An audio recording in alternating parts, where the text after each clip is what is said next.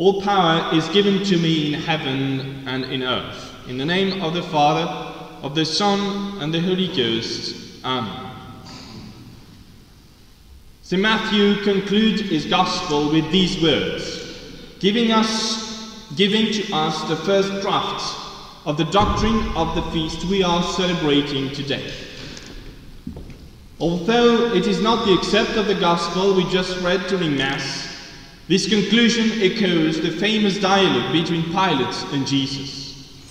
Everyone who is of the truth hears my voice.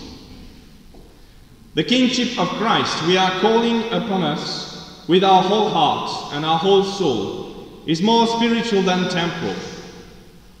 However, this kingship is not only due to happen later, at the consummation of the world, but now and today. This most gentle rule he wants to give us is founded upon an immense and overflowing love coming from his sacred heart. From the cross, where he lies with his open arms and wounded heart, Jesus wants us to have a share in his divine intimacy. He is there, he can't move as he is attached. He's expecting us to come and submit ourselves to his divine will.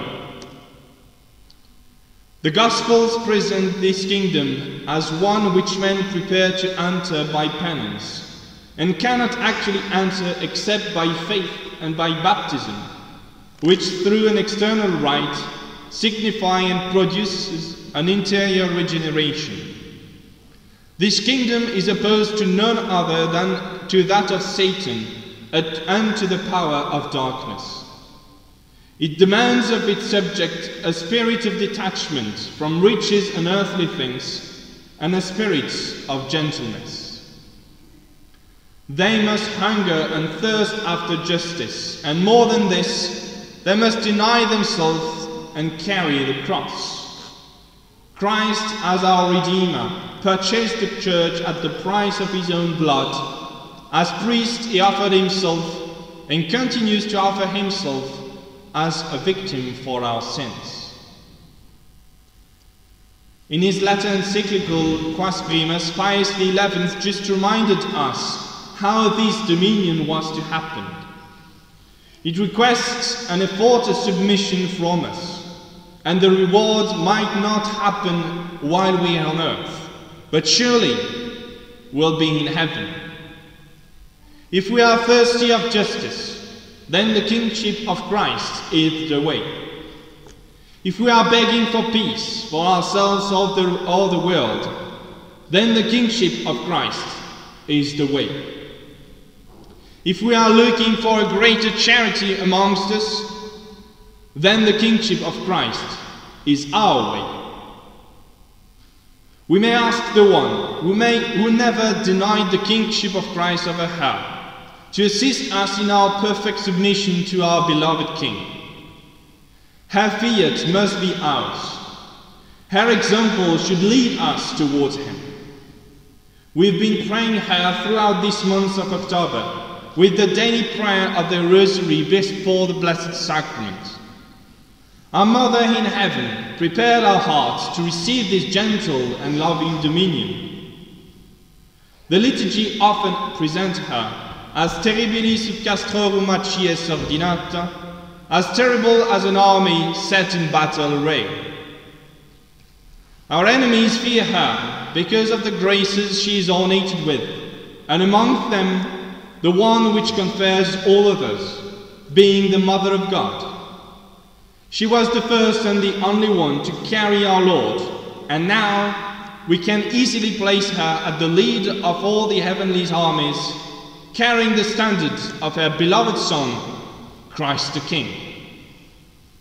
She is presenting it, presenting it to us as well, as she is presenting her Son to us, so we could make ours these standards of love.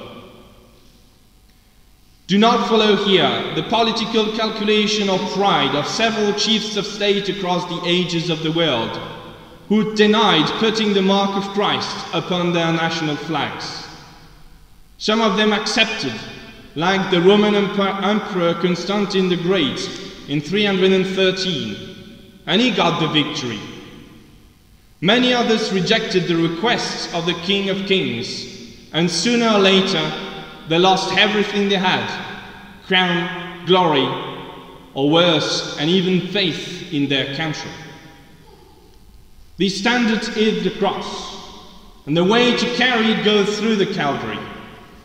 So is our salvation, as wanted and desired by our beloved Lord. This is how he battled and was victorious against the devil and our sins.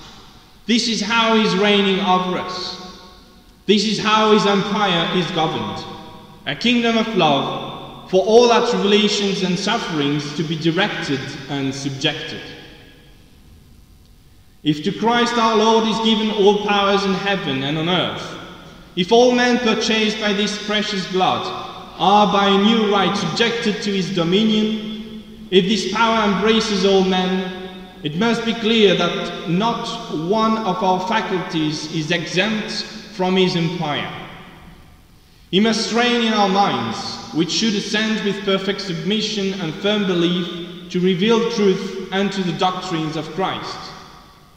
He must reign in our wills, which should obey the laws and precepts of God. He must reign in our hearts, which should spurn natural desires and love God above all things, and cleave to him alone. He must reign in our bodies and in our members, which should serve as instruments for the interior sanctification of our souls, or, to use the word of the Apostle Saint Paul, as instruments of justice unto God. Adveniat regnum suum, Christus vincit, Christus regnat, Christus imperat. In the name of the Father, of the Son, and the Holy Ghost. Amen.